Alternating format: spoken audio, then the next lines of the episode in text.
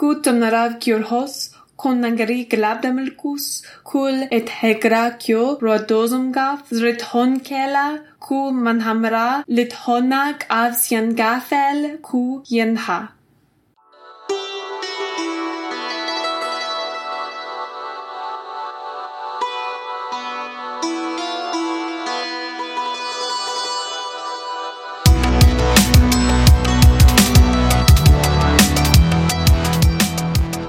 Welcome to Conlangery, the podcast about constructed languages and the people who create them. I'm George Corley, and uh, this is a special e- episode today. I am joined by Kaye Boesme. Hello. Thank you for having me on. yeah, and that's K A Y E, and then the the Boesme is B O E S M E, right? Yep. All those Yeah, they're letters. Yeah, yeah, that is that is French for you. Mm-hmm. Okay. And we are here. Uh, this is just a special interview episode. Kaye is a conlanger, and she has sort of incorporated conlanging into a fictional podcast called Epiphany. Um, can you give us the, the basic rundown of of Epiphany for us, and maybe a little bit about the world that it fits into? Okay. Yeah, so Epiphany is a piece that I did that's epistolary. Uh, so it's so in epistolary fiction can either be a diary or it can be a series of letters, and people are very familiar with uh, Dracula is I think one of the more famous ones where it's a combination of letters and diaries. Yeah. Um, but yeah, Uh, Frankenstein too is starts as a letter. Yeah. Yeah, yeah. So it, it was a it was a very very popular 19th century style. Um, and in fact, I think that there was some sort of piece on the internet recently that was like, wait a second, people are still writing epistolary novels, um, which was which was really interesting to see. Uh, but in the 19th century, people were doing a lot of serialized fiction, and I was an English major, and so I unintentionally specialized in sort of pre-Victorian English literature, and so that includes stuff like um, women's writing. I had a senior seminar on women's writing and all of that uh, really, really fun stuff. And so uh, Epiphany is tangential to one of my main creative projects, which is called the Seven Papers. And in it, I just wanted to explore in a very immediate first person uh, plot. And so Epiphany is about a main character, Salus, who's a young political staffer who uncovers this uh, anti-government conspiracy and needs to seduce an undercover reactionary to find concrete evidence of wrongdoing. And so it's set in a very different social system from ours. So um, in the social system it's set in, I decided to go with gender neutral pronouns for every single character in the work because gender does work a little bit differently in a lot of these cultures where uh, social performance of gender doesn't correspond in the same way to um, physical chromosomes that you know we have in in Western American culture. Um, so there there is that, and I spent a lot of time looking for a gender neutral pronoun that I thought was pronounceable and and fairly easy. And so I settled on one of them, which is Li Lim Ler Lers Limself. And it's also set in a in a world where uh, there are a lot of languages, lots of cultures, uh, and all of that. And so I tried to add a lot of cultural and linguistic depth to it. Um, and part of that is with constructed languages that I'd been working on since I was in my late teens and I just turned 30. And so I, I've been working on, on a lot of this stuff for a while. Yeah. Um talking about the the gender gender neutral pronouns. Now, so you went with novel pronouns, neologisms rather than, you know, what's sort of becoming the standard is is uh singular use of they. Can you I, I know that you talk about this on the site. Can you talk a little bit about that? Yeah, so I think that so in personal in personal usage, I do use singular they for people when like I'm at work or in like some types of social settings because that's it, it's it's a standard that you can use around a lot of people and they won't you know look at you strangely if you use um, if you use a, a constructed pronoun. Um, but then when it comes to writing fiction um, if you flatten pronouns for everybody in third person you then run into the problem that exists in second person which is the fact that we now just have you. Um, only typically in third person in writing people who are not, you know, like the first person are really important to narratives.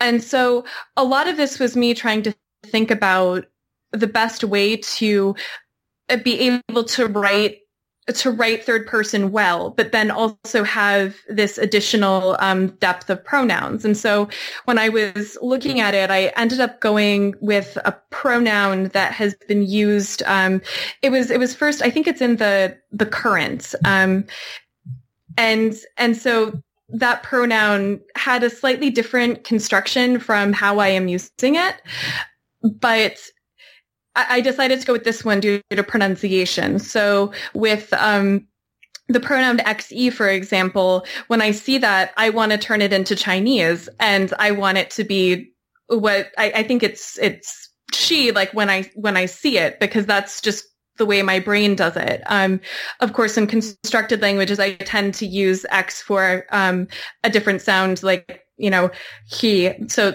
it's it's slightly different, but um, but yeah, so so there are a lot of a lot of reasons why I went the way that I I did with those. Yeah. Um I can attest to I have uh you know, my perpetually unfinished uh you know, I have a lot of un- perpetually unfinished stories, but I yeah, I have uh one story that I'm writing that has not everyone is flattened for gender, but I have like aliens that are totally gen- genderless so that I, I I end up with a lot of gender neutral characters. And I was, I'm using they in that it does require you to tweak the discourse if you, a lot, if you do it. You have to introduce proper names more often and all kinds of things. So I can understand the, uh, the choice that you made there. Um, it, I just think it's interesting and it's interesting.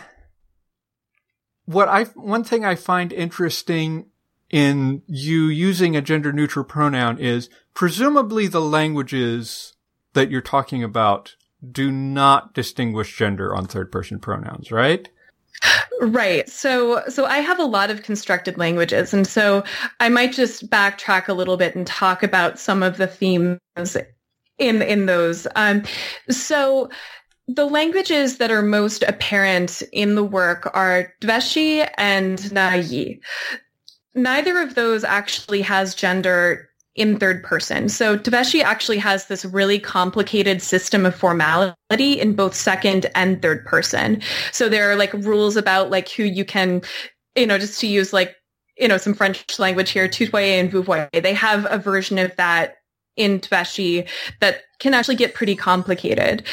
And yeah, so so it's a similar thing to in Tveshi to tutoyer and vouvoyer in French, where you've got that, you know, you've got an informal and then you have a formal second person pronoun, but you have that in third person too in Tveshi.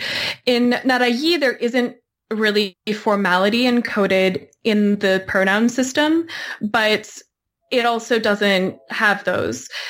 And then the one language that that I do have that's spoken on this continent, Iturgi, actually has a series of suffixes that do have gender, and those suffixes can be added to pronouns, they can be added to nouns, they can be added to various parts of speech, but they're usually just used for clarification. Um, but some of this is cultural too. So like in a lot of these cultures, a lot of people avoid stating obvious things about other people. Um, so the fact that somebody might say, you know, that somebody is a man over and over and over again would just like seem kind of insulting. Like everybody in the conversation should know that. Um, and so the, one of the other language families that's spoken on one of the other continents and um, forms of, of that language family are spoken on a few other planets does actually have gender, um, masculine and feminine gender and human pronouns in third person that are based on whether or not somebody has been initiated into adulthood using the gender rituals. So it's like you don't use that for kids or for people who haven't completed those gender rituals. But then again, it's sort of like intercultural issues of, you know, like if you have like somebody from Naraya uh, who, you know, is learning one of those languages, that person's going to be like, well, why do I have to do this over and over again? Like, isn't it obvious that, you know, that person's a woman or that person's a man? Do I have to keep using these honorific pronouns for this person? And it's, it's interesting that, you know, you've gone through a lot of thinking about how gender works in these societies. Um, uh, I want to get into that, but just sort of wrapping up the, the pronoun discussion. One thing that I noticed is very early on that actually becomes important to the plot that you don't know someone's gender from the pronoun, right?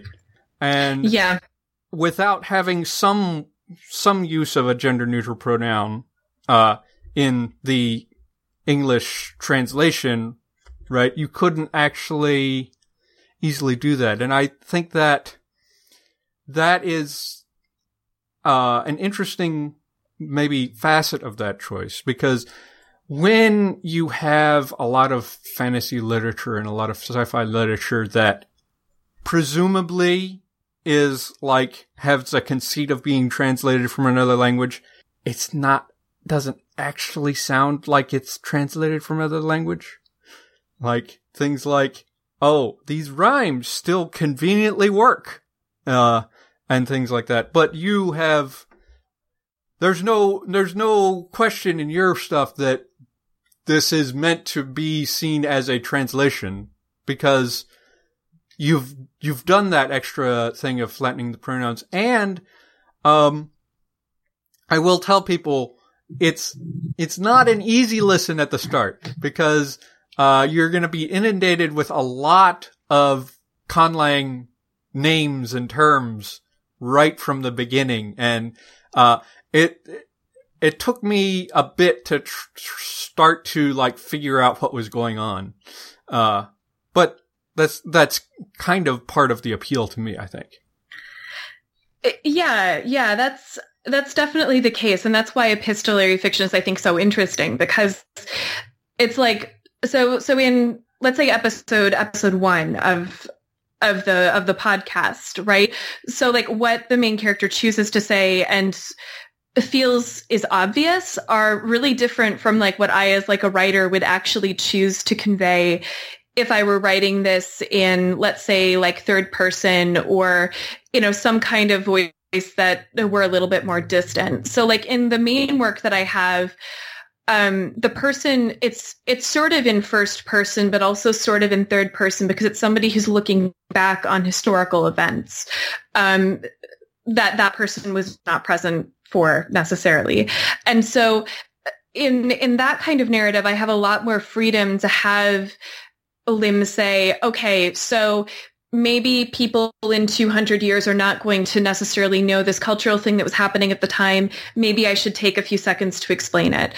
Salus doesn't actually do that because at least in the in the beginning of Epiphany, Salus is is essentially you know writing a diary. You're not going to say you know like let's say that you're writing a diary entry for the day and something happens at a gas station you're going to assume that, you know, like you can just say, I went to the gas station. I, you know, was there for about 15 minutes and then I left. But like the, if you handed that to somebody who didn't actually understand how gas stations worked, that person wouldn't really know what that means. It means you have to like pull up, remember which side of the car, you know, you have to you know, have facing the the pumps. You have to do the pump stuff with credit cards. Sometimes the machine. So it's it's actually a really complicated process that we do actually take for granted. And so in the first in the first episode actually it's really interesting because when Salus is having all of these issues even like getting to this apartment building like the luggage is actually self-moving luggage. So one of the problems that Salus actually has in the Skyrail is the fact that it just stops working and the luggage suddenly is like falling down some stairs. And so it's a very hectic thing, but I can't necessarily convey that because Salus might not. Um, and definitely doesn't because Salus is more concerned with venting a lot of frustrations about just suddenly being in an area of Ler country that is extremely different from the area in which Li grew up, if that makes sense. Right.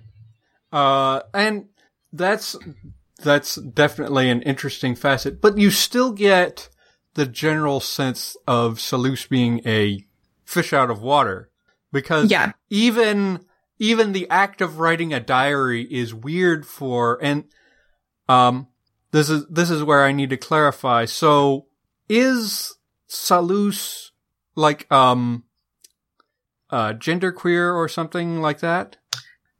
Um, no, Salus in this culture would identify as uh, as a woman. Okay, so Salus is a woman.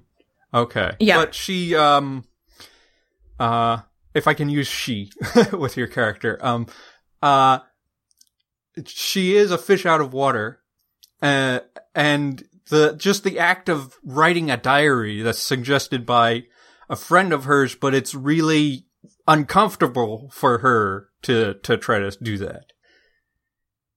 Yeah, yeah, because in in a lot of these so so there are a lot of assumptions that I go into to this kind of writing with. Like one, this is in the far far distant future. And so you know just speaking of like human evolution and like like generations and things like that like one of the things that like currently we're dealing with in society um a- across the world is the fact that so many people are moving to cities.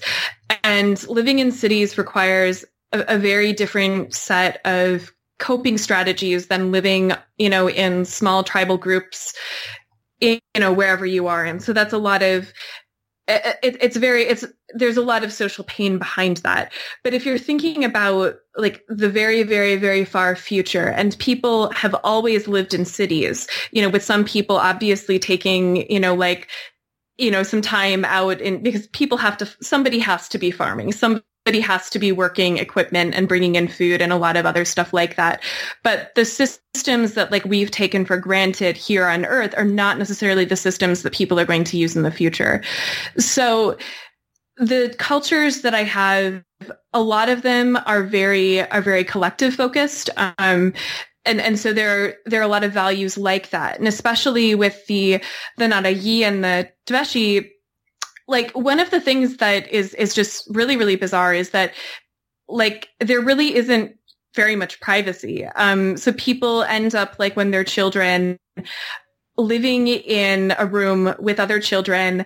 Almost everybody has to get married because the production of children is something that families care about. Um, but because children are raised in an extended family home, it doesn't necessarily, as soon as like the child's weaned, it doesn't actually matter culturally if the mother has a job or the father has a job or the other, you know, non male or non female person who contributed, you know, genetic information to the child is there. It doesn't, it doesn't matter in the same way because there's an expectation that about two thirds of the adults in a family are going to be working in the home and about a third of them are going to be working out in the public. And it doesn't really matter who that is because you send the third out to work in the public who are the best third for doing that. Um, and then everybody else has, you know, various kinds of tasks. And then in constructed languages, that's actually a little bit difficult because I use a combination of trying to use things that sound somewhat idiomatic in English and constructed language terms. But I can't call those people like homebodies because there's a slight you know like is is that like really a good word because it's like very respectable like nobody would like bat an eye at being like called like the equivalent of a homebody but um but i use the the word like at hyphen homes or at home to describe like a person or persons who are doing that kind of work. And so it's it's just it's just very different socially. And the culture that is trying to popularize diary writing in the first place is this culture from um, this other planet that was colonized where they do diary writing as a reflective meditation practice. so it's but they've been like blasting a lot of their cultural materials down from satellites for several decades at this point, Hmm. which is why it's starting to get picked up here. Oh, okay. Yeah. Uh, so that's, that's, that's an interesting thing. And it's, it's, it's, it's interesting talking to you and, and getting this sort of extra information that's not really in the, in the story. Um, uh, why don't you, so we've touched on how gender works a bit differently and I, I, I'd like to actually talk a little bit about the, the um the way that gender works in this um uh in in your um in your world. Sorry. Um because i it varies by different cultures but they're they're it's all very interesting and i just kind of want to go over over that. I know there's there's um more on your site that i can i can send people to but i just want to get an overview. Yeah, yeah. So there, there is actually a supplemental um, podcast episode I came out with that was the TLDR gender in a nutshell yeah um, episode.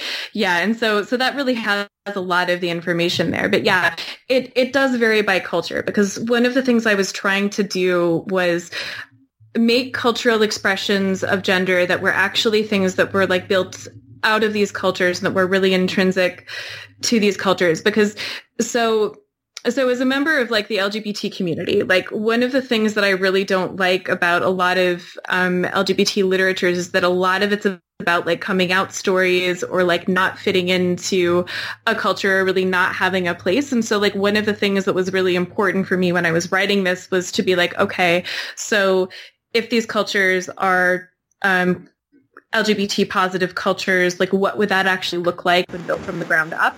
Versus something that you know is a a culturally sensitive issue. And so so that's that's part of the reason I went with this um in the specific way that I built built gender up. Um but then it's also that um yeah so so there there are several different cultural groups in this area. They all have different things that they do. Dveshi is sort of the legal defaults because the uh, people who are um, in control of Tvesha, who call themselves the Tveshi, who speak Tveshi, but are actually ethnically part of this group called the Sabaji, um, they they tend to have a very, um, you know, like if you give a mouse a cookie feeling about um, about regional culturally sensitive laws. Um, but yeah, so in Dweshi actually has a really interesting system. So like despite the fact that it doesn't have any gender in pronouns, most names have gender suffixes. mm-hmm Some names don't. So there are three genders that, you know, have these suffixes. There are men, there are women, and there are jomela. And jomela are people who were assigned male at birth but are very effeminate and so become this um, this third gender. And so this is a culture that has a, similar to some earth cultures take on on sort of a third gender.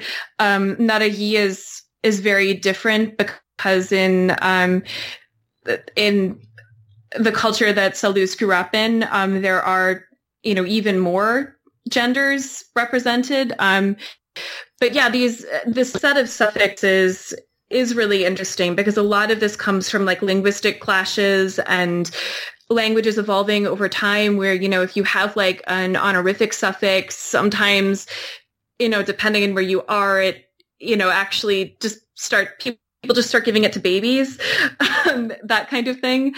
Um, and and so in a lot of the um, the Ixaginya languages and Narayi is one of those um, something very different happened in that um, there was a refugee crisis about 3,000 years before the present um, that not a lot is known historically, like in the context of the work. Very few people know historically what happened during that because it was so long ago.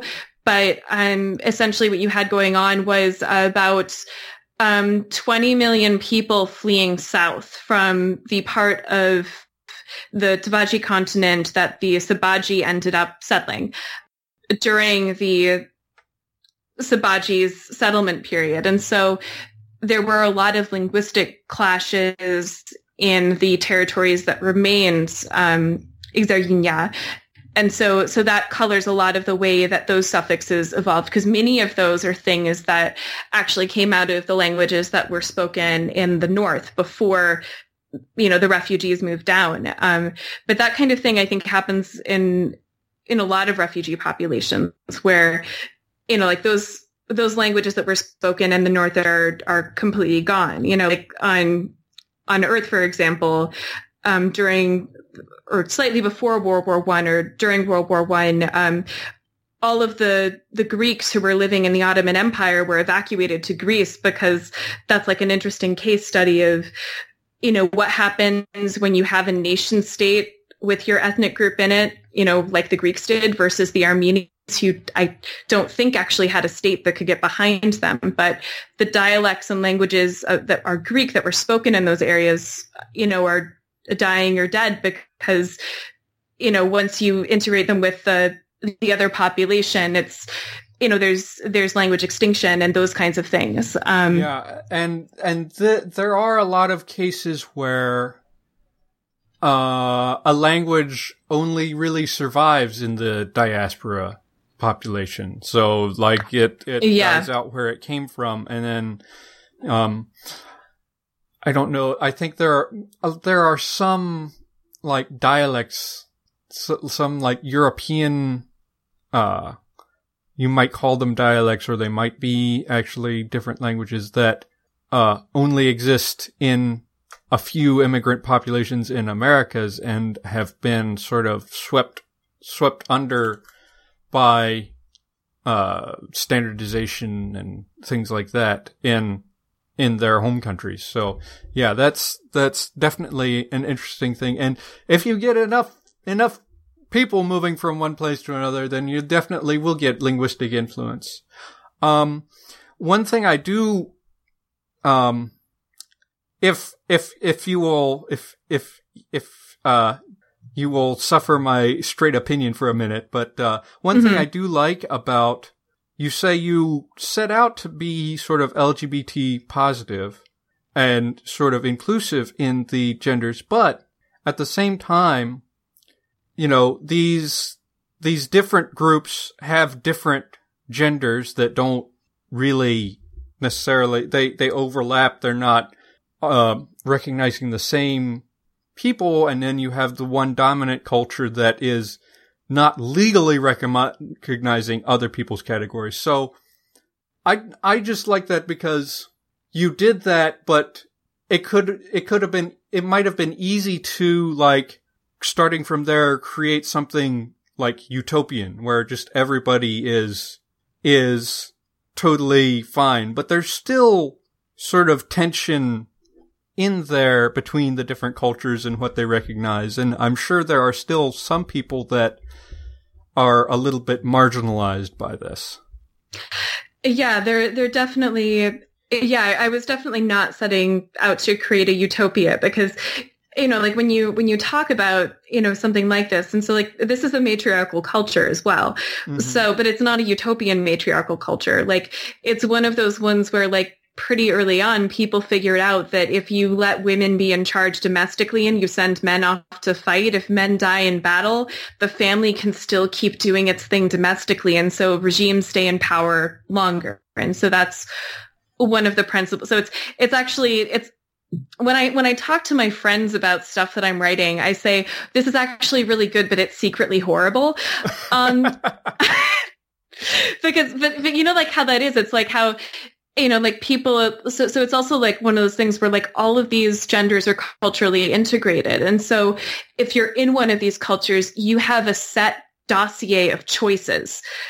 So it's, it's not, and there, there are a lot of restrictions, especially like with, um, so, so the way that conservative versus progressive works in these cultures is also a little bit different as well. So, you know, like for example, um, there's this idea that if you have like a, a Jomela as an advisor to a ruler, it means that the monarchy is in crisis because Jomela are are seen as incredibly deft negotiators who combine like the best traits of masculinity and femininity. And so if you have one as an advisor, according to the really, really, really conservative people, that's like saying that like you don't think that the country is going to be here tomorrow. Um, but that's, you know, just ridiculous because there are a lot of very qualified jomela who are perfectly appropriate for those kinds of advising positions.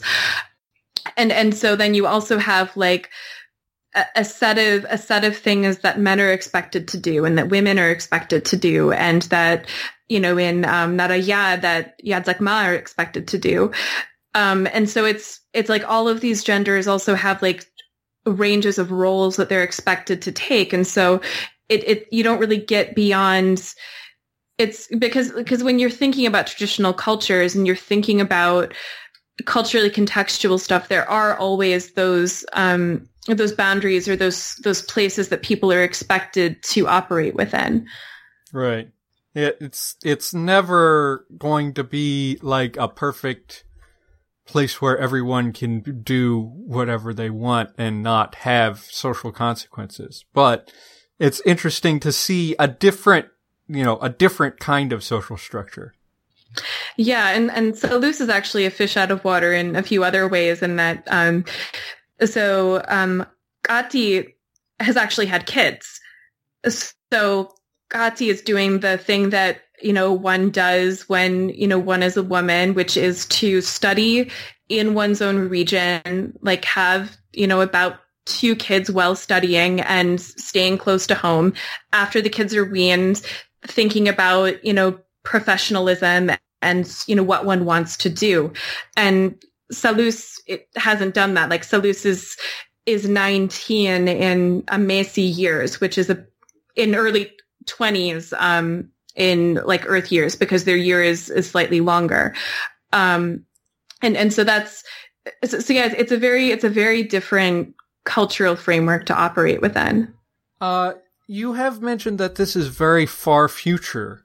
Are any of your languages do they have any relationship with Earth languages, or did you just sort of start with a clean slate, picking a time that was so far in the future it didn't matter?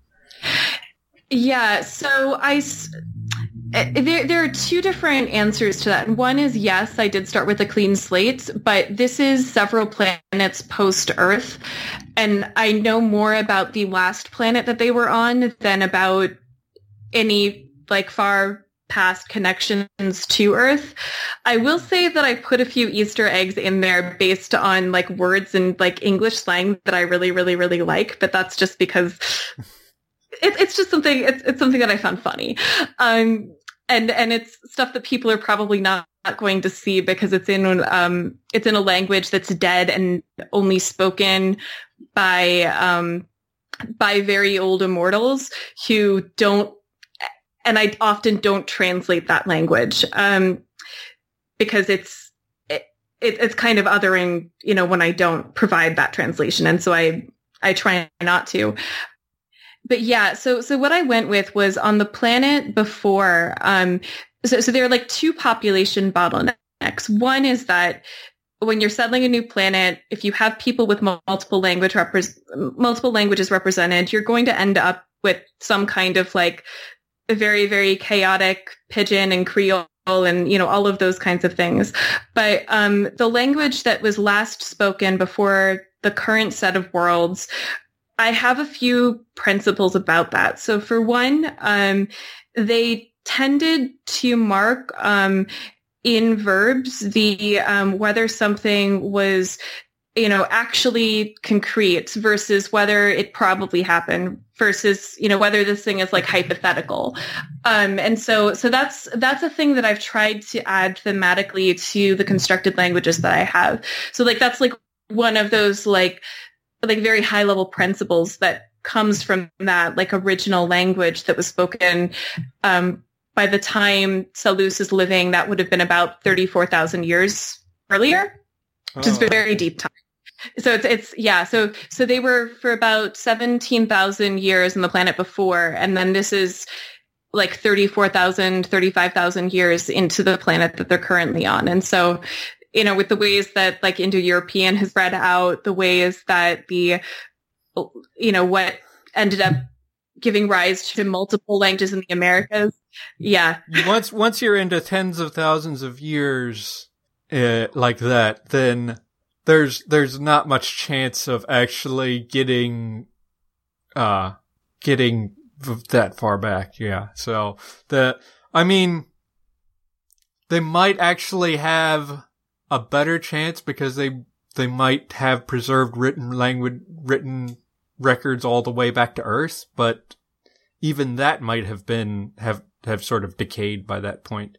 Do they even know that, uh, do they even know about Earth? So, so, so that's that's actually like really interesting because like you know speaking from like a scientific perspective like yeah of course they would know that there are like no other mammals on the planet that they're on like you know because they're they're very different from the life forms that are there. Of course you know like the life forms are compatible enough with human life that they can eat these things and you know make pets and you know all of that stuff. But yeah um so people would know but it's just like the question of like going that far deep in time, like, do people actually care? That's like the actual, I think, hidden question. And I, I don't think that they do quite so much. Um, because like that is, that is extremely, extremely far removed in the past. Um, but yeah, so like, so ultimately, like after 34,000 years, I just like went with some general like principles of things that are nice to include in a constructed language, which, you know, and I mean, it's also that, um, OVS is uh, the form that the original language of the original settlers of Amesa spoke, and so I've oversampled for that in the uh, in the constructed languages that I use. Yeah, because because you know that's the kind of it's it's you know like one of those accidents that you know like Indo-European is you know spawns all of these languages that end up being you know SVO. And so we think, you know, yes, languages should be SVO. That is the most logical thing. But, you know, is that real? Like if we actually like, you know, looked at this, like what if, you know, yeah, but you know, it, it's, it, it's one of those really interesting questions, I think. Well, um, and yeah, it, it seems, yeah, it, it seems that across families that there's SVO and, o- and SOV are very common, and OVS is extremely rare. But you know, there there is always this possibility of is that because humans will tend to do that, or is it because uh, the most successful language families had that order? Uh, it it is it is sort of an interesting question to have, but um, I noticed uh, that uh, like the one sort of characteristic that Salus notes between Dveshi and uh, their own language, own home language is word order, right? Um, yeah. Uh, she, it's Naragi, right? Yeah, Naragi. Mm-hmm. Uh, which, wait, which, which one has which order, word order? I don't know I, yeah, so so so Tveshi has um, SVO, and Naragi is the exact opposite.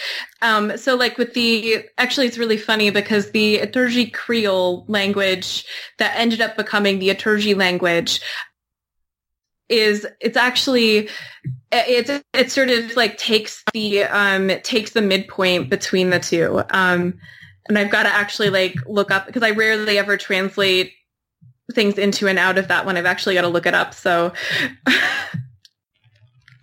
yeah, so Iturgi puts the verb first. Oh, okay. Yeah, so so it's kind of like the midpoint between the two. Um, hmm. Yeah, and Iturgi is really interesting because um, so it evolved out of um, a Creole, but they actually have, have formality in verbs in that language, where the formal versions of the verbs are based on the Dvashi verb suffixes and then the informal version of the verbs that you use like with your family and stuff are based on um, what the pre-existing Xerhinia language um, used, which is kind of interesting because mm-hmm. people were more likely to use you know, a more not a yeast sound among themselves than necessarily like in public. That's yeah, that's interesting. Yeah, and you can get registers like that that have um uh or or politeness systems like that that that borrow from one language to from or another. So that that strikes me as a, a uh, something that definitely could happen. uh, so that's yeah. that's that is that is uh, a very interesting uh, bit. I'm trying to think what other things I wanted to talk to you about. Um,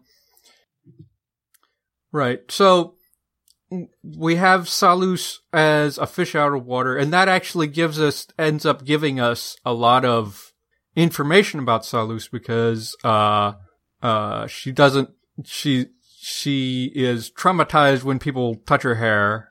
Um uh and that doesn't seem to be like that seems to be something associated more with her culture than the culture that she's in, right? Yeah, because um, so all of the cultures on the Tavaji continent, um, women offer their hair, which means that they shave their heads. Um, during the marriage ceremony. And so before a marriage, um, it's actually a slight taboo everywhere to do that, but only in the Ixaoyinya cultural spaces is it like something where like every single time like Salus's hair is touched, Li actually is supposed to go to a temple to get it ritually purified. Right. Which is it's not so it's not just insulting, it's also like a huge hassle because you have to like schedule time with priestesses and you know it's it also there's a fee associated with it because you can't just get this done for free. You have to actually like pay the temple for the time. And so it's, so it's, it's, it's, it's both, you know, like a culturally taboo thing and it's expensive and it's, it's, it's, it's, it's a, it's a constellation of different problems. Right. And the, um, and it, it's, it's, uh, particularly, uh, it was sort of led lured to have to um, follow someone's instructions to put a bug in her hair, right? A little recording device because the person who would have been installing it uh, can't touch can't touch her hair, and uh, and it was particularly someone that uh, Li wouldn't really want to touch her hair ever, right? Yeah, yeah. So so there there are some moments like that. Yeah. Yeah, because Okio is, you know, just just kind of standing there going like, you know, how do you, you know, how do you like negotiate something like that? Um, because I mean, it's also that Okio is actually an engineer. Um, yeah, and and, and the the the problem with Okio, so I I'm not clear on because otherwise this world doesn't seem to have so much race that as as we have in our culture, but uh Okiote appears to be right. He appears as uh something called a Ngwangwa, right? And yeah, so um so Nwamwa are um so there are two actually three, but like just to simplify it, there are there are two collectives, um, and by collectives I mean like groups of people who like actually have like this thought sharing thing and are semi immortal and stuff like that. One of them is the Karatha, and that's not very taboo. But the Nwamwa um, tend to have a lot of cultural baggage associated with them. Um, and so the signifiers that one is physically in one or the other um, differ between the two of them um, for reasons that I'm going to just redact.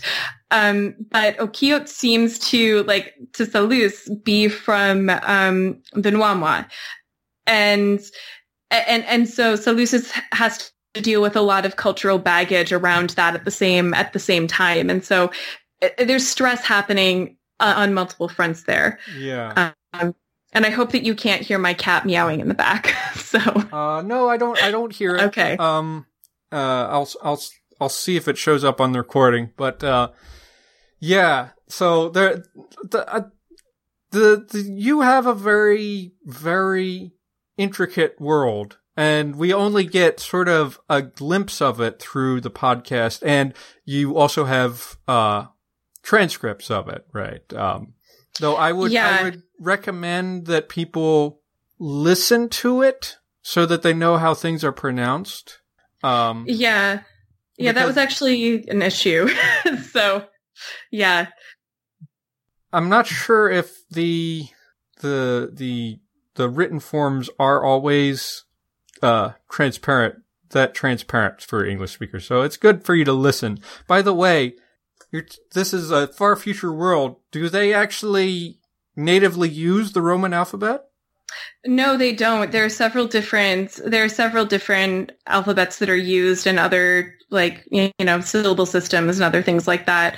Um, but they've always had writing, which is something that's really interesting too, because um, it's like one of the things that you might notice if you do the written version as opposed to listening is that um, it's it's more apparent that uh, Salus is not always consistent with their spellings of things, and that's because in 1865 standard count, that's about 20 years before the linguistic reform group lobbies the regional government enough to actually have new standards put in place for orthography.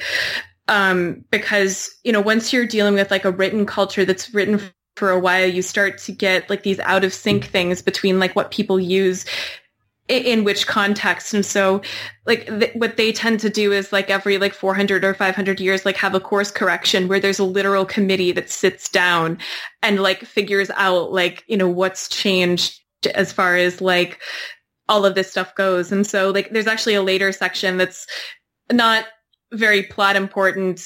So I can just, just say this, but there's a later section in which Salus is like, yeah, somebody just used the slang word for um, for family in Narayi, which is uh, kupo, and the actual word for family is different. But Salus thinks that it's extremely impolite to use the slang form, and of course, after the linguistic reform, the slang form is going to be the canonical word that's used. Um, and so it's it's it's also like one of those those strange things, and so between civilizations is when a lot of the um, you know during the during civilization collapses is when there's the most um, linguistic innovation as well.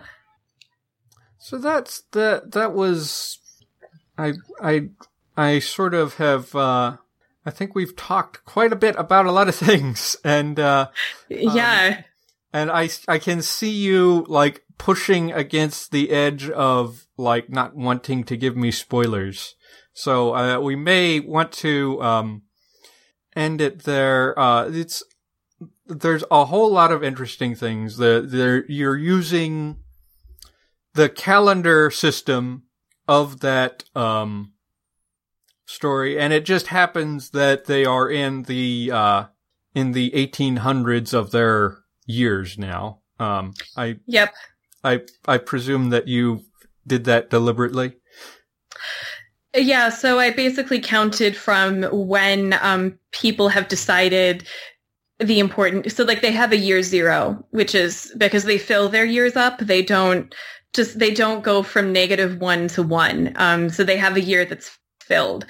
Um, but yeah, that's that's a very historically significant year, and that's when they start their calendar because the current monarchy believes that it is the descendant of a person who founded and unified a bunch of countries um, at that time. Mm-hmm. So, so yeah, I actually use negative negative numbers as well. So like negative three thousand three hundred thirty four standard count and stuff like that. So people tend to think in negative numbers, and there is a very strong concept of of zero. Right. Well, I mean this this is sort of the the thing of uh,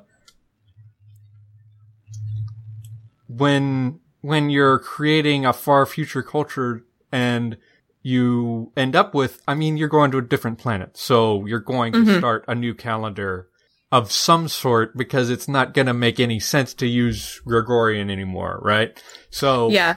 um that that um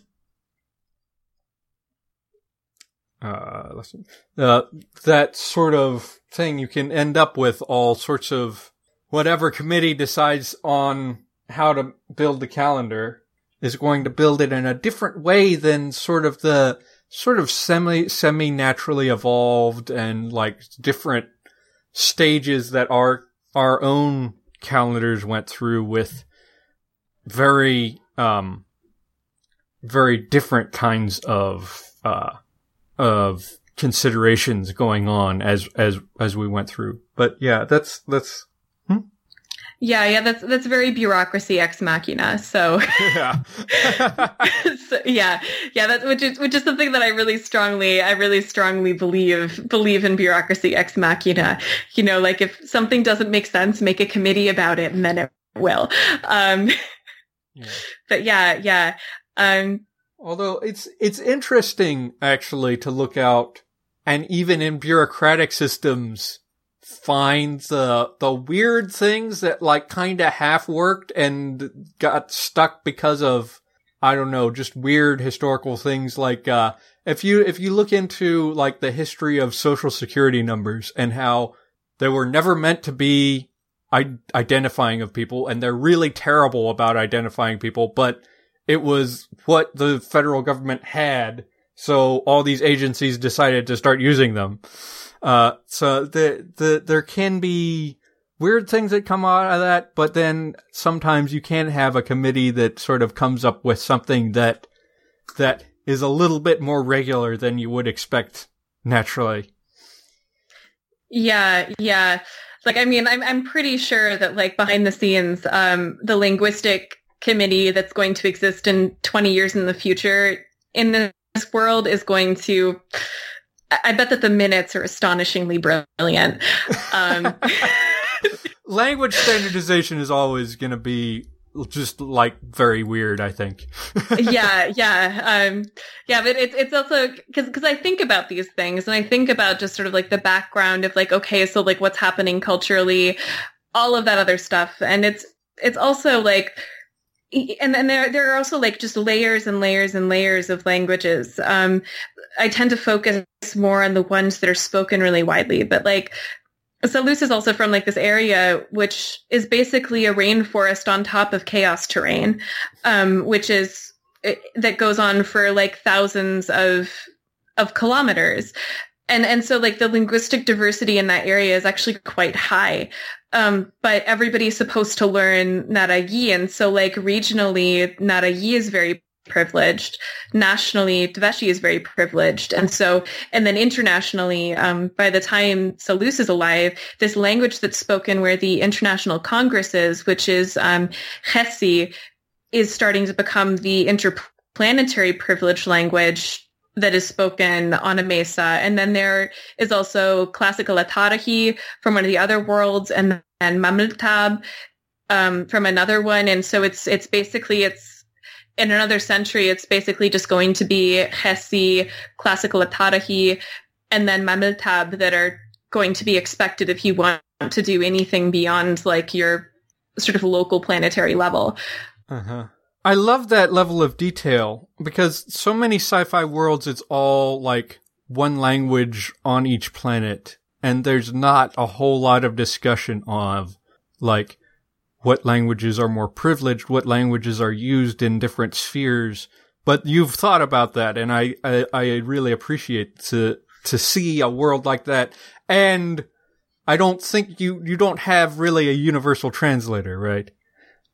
No, no, it's a lot of it's manual. There there are some AIs, but you know, it, it depends on what AI is good at versus what what people are are good at. Um, so like technology is another another level but i think like going back to that like so ursula k le guin did a lot of um i, I think in the a foreword of of something about i think invented languages because um, i was reading words are my matter.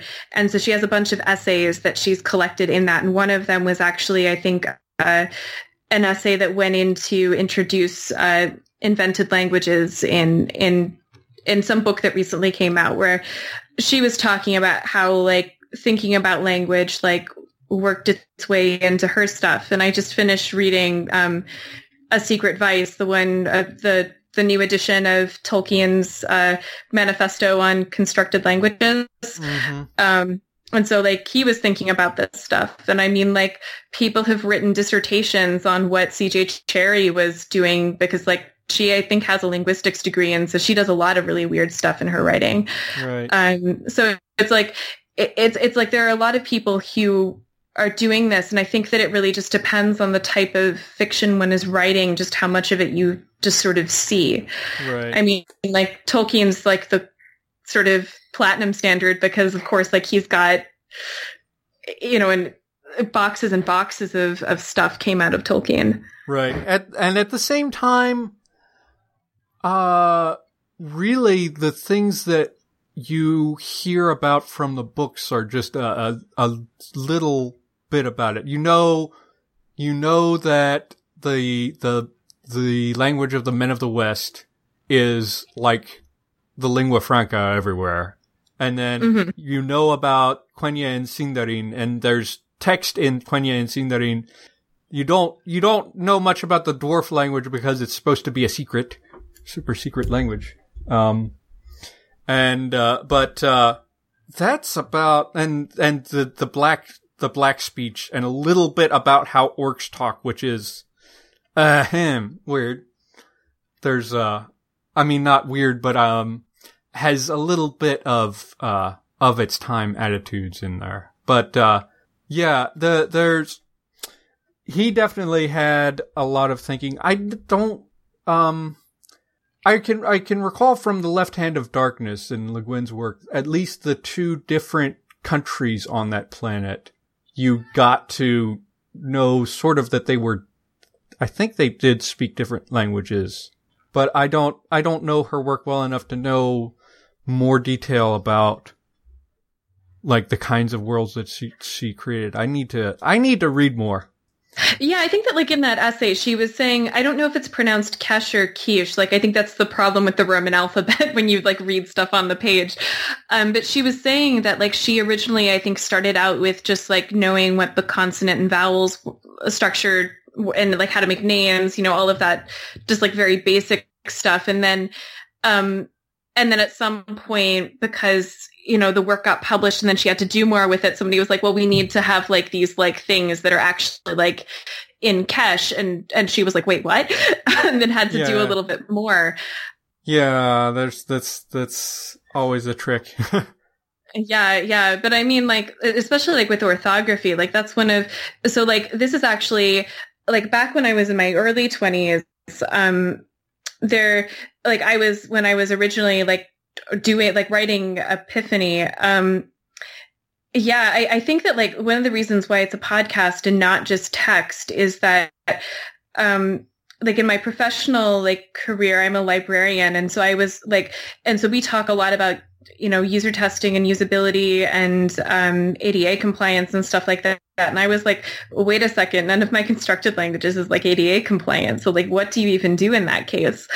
Um, because you know when you have like somebody on a screen reader that's trying to like parse out like how to pronounce a lot of these these terms and like these things with these special characters like you know that that, that goes even beyond just it, it, there's really no way to do it easily because even if you flatten out any of the you know special character markings it would still just not even know what to do with them and so and so that's one of the reasons why I, I went like the, the podcast with full transcripts route. It's because that at least like hits, you know, the most number of people. right.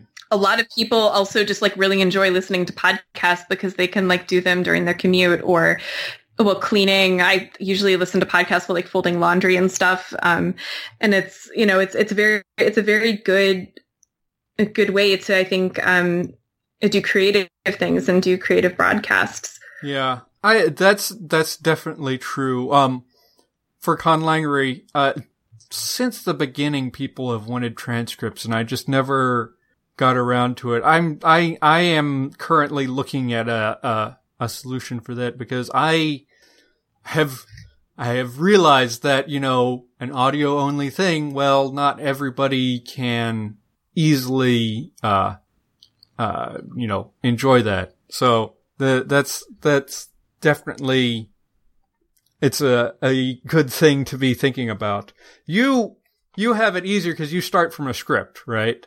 Yeah, um, yeah. I was about to I was about to say that exact same thing. It's it's it's a totally different world when you're trying to transcribe conversations. Right. And I don't I don't want to transcribe do too much do of it by hand because I have done transcription by hand and it's very tedious and I don't have the time for it. But uh if I could get an automatic solution to work like halfway, then maybe I can get the the the transcripts. I I, I have one that I'm looking at, but uh, yeah, uh, and especially and even automatic is gonna be dicey for a show like this one because I say random foreign words a lot and technical terms and sometimes words that will not be in any dictionary, not even not not English and not any other language. So it's sort of you know Anyway, yeah, that's that's enough talking about my own problems. yeah, yeah, no, and I, I, hope that I hope that you have like a, a, good. I hope that you have a good amount of luck with finding finding transcription services. Yeah, it's it's it's a a tricky one because I, I was, yeah, oh, it, it was. I I just think about it because one popped up recently that I wanted to try. Uh, because um, you know I don't have time to do it myself. I don't have money to pay somebody to do it. And that would, because that would be, you know, for the job that they'd have to do, it would have to be a pretty good, uh, fee there. But, uh, I might be able to, uh, get something with halfway automated. But anyway, um, anything else you would like to share about your world or about your languages or about yourself before we sign off since we're, uh, uh, I think we're pretty much at time. Um, I think that I think that that's pretty much that's pretty much it. About I should probably stop. I could talk about like my world building for hours on end. Um, so I should probably I should probably stop stop there. But I think that I should probably just tell people where they can find this um, and the URL. Does that sound good? Yeah, sure. Yeah, so Epiphany is um, the easiest way to get to it is to go to k a y e b o e s m e dot com slash epiphany. There are links there to Google Play and to iTunes if you'd like to download it. There are a bunch of cultural notes. There are things that are way more in depth than um, than what we got to here. But yeah, yeah, thank you for having me on. This was really fun. Oh, well, thank you for being on with us. Um, uh, one last thing I want to say. Um, the seventh language creation conference is going to be, uh, in Calgary, Alberta, Canada from July 22nd to 23rd.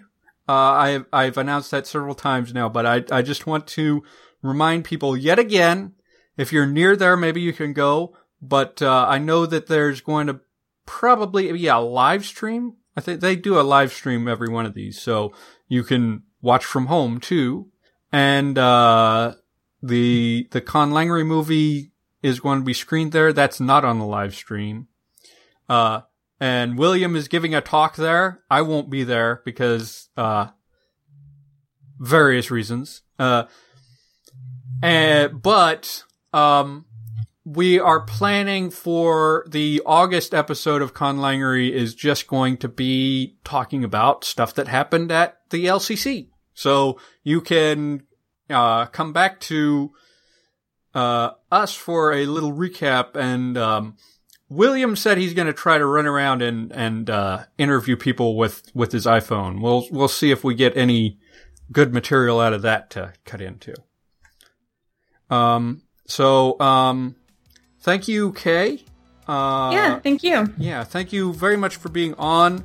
Uh, I recommend everyone go to kboem uh, com and check out that Epiphany podcast.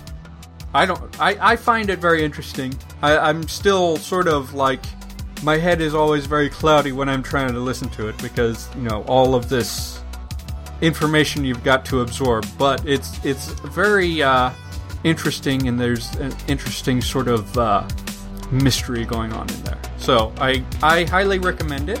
Uh, and uh, Thank you all for listening, and I'm going to say happy conlanging. Thank you for listening to Conlangery.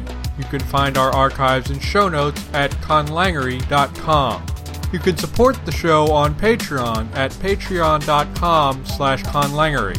You can also follow us on Facebook, Twitter, Google Plus, and on Tumblr now. All of those you just find Conlangery. Our web space is provided by the Language Creation Society. Our theme music is by Null Device, and our new site was designed by Bianca Richards.